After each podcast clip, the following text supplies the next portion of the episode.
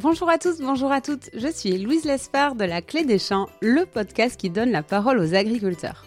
Aujourd'hui, j'ai le grand plaisir de me rendre en Bourgogne, au sud de Dijon, pour rencontrer Damien Beaumont, producteur de graines de moutarde de Dijon.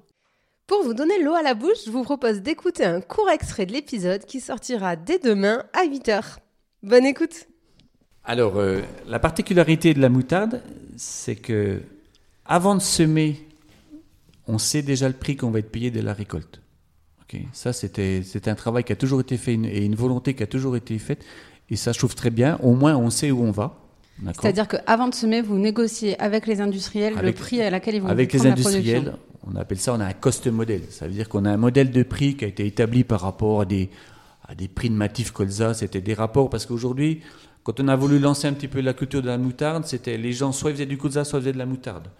Donc on a fait un petit peu une calcul des différences des charges des deux cultures.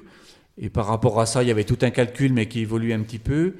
Et ce qui fait que, voilà, on négocie avec chaque industriel le, le prix d'achat. On leur dit, voilà, euh, pour nous, ce serait ce prix-là par rapport à nos coûts de production aussi, un petit peu. Voilà, c'est la négociation. Après, en général, ils acceptent un peu. On est toujours dans une base de prix qui est, qui est acceptable. Et du coup, suite à ça, donc ils nous valident les tonnages qu'ils veulent. Donc ça, on essaye de faire ça un petit peu euh, fin mai. Voilà. Mhm. Et ce qu'on veut, c'est qu'arriver juste avant moisson, donc euh, fin juin, qu'on ait un petit peu la commande des industriels. Parce que les agriculteurs ici, donc ils commencent déjà leur assolement. Une fois que la récolte arrive au mois de juillet comme ça, ils commencent à penser qu'est-ce qu'ils vont ressemer. Donc Ouais, ce qu'on veut, ce qu'on veut absolument, c'est voilà, avant début juillet, avoir les Les surfaces- quotas, quoi, les, les quotas, la demande de production industrielle, qu'on puisse mettre les surfaces en face. Et donc on a aussi le prix. Donc les gens peuvent là, peuvent tout de suite s'engager avec ou pas. Voilà. Ouais, c'est sécurisant pour l'agriculteur. C'est très sécurisant pour l'agriculteur. C'est une des seules filières aujourd'hui qu'on a, Ouais. a ce prix-là. Comment vous avez réussi ce tour de force, entre guillemets, de... Ça a toujours été comme ça dès le début. Ça a toujours été. notamment lié, j'imagine, à l'histoire, le fait que la production avait quasiment disparu et que tout le monde a voulu un peu la relancer. Oui, toujours voulu la lancer. Et puis d'un autre côté, les industriels aussi aiment bien avoir un, un prix. Alors Mhm. certes, certaines années, on a pu être décalé du prix parce qu'il suffit que les matières premières flambent et puis qu'on peut, on aurait pu se dire, bah effectivement, là on est perdant parce qu'on a négocié le prix bien avant. Mm. Mais il y a des années, c'est l'inverse. Ouais. Il y a des années que le prix d'après est redescendu alors que nous on avait négocié un prix haut. Voilà, donc c'est pas toujours facile. Mais au moins on a une vision économiquement, c'est beaucoup plus facile à gérer. On sait où on va et les industriels savent où ils vont au niveau du prix. Mhm.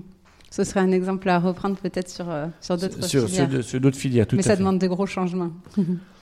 Voilà. Et alors maintenant on peut le faire par le biais des, des- des prises de position sur les marchés à terme, des choses comme ça. Euh, Sauf que sur les marchés à terme, on s'engage sur un tonnage.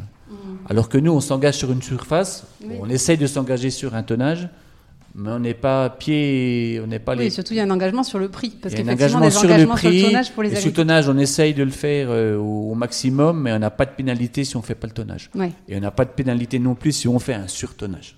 C'est quand même euh, un bon point. Et voilà, c'en est fini pour aujourd'hui. Vous souhaitez aller plus loin dans la découverte de l'agriculture? Si vous êtes dans une entreprise qui travaille au contact du monde agricole, sachez que la Clé des Champs propose des formations à cet effet. Plus d'informations et inscriptions sur www.laclédeschamps-podcast.fr. Et avant de partir, dernière chose, si le podcast vous plaît, n'hésitez pas à lui mettre une note 5 étoiles ou à en parler autour de vous. Ça m'aide énormément à faire connaître le podcast. Merci beaucoup et je vous dis à très très vite.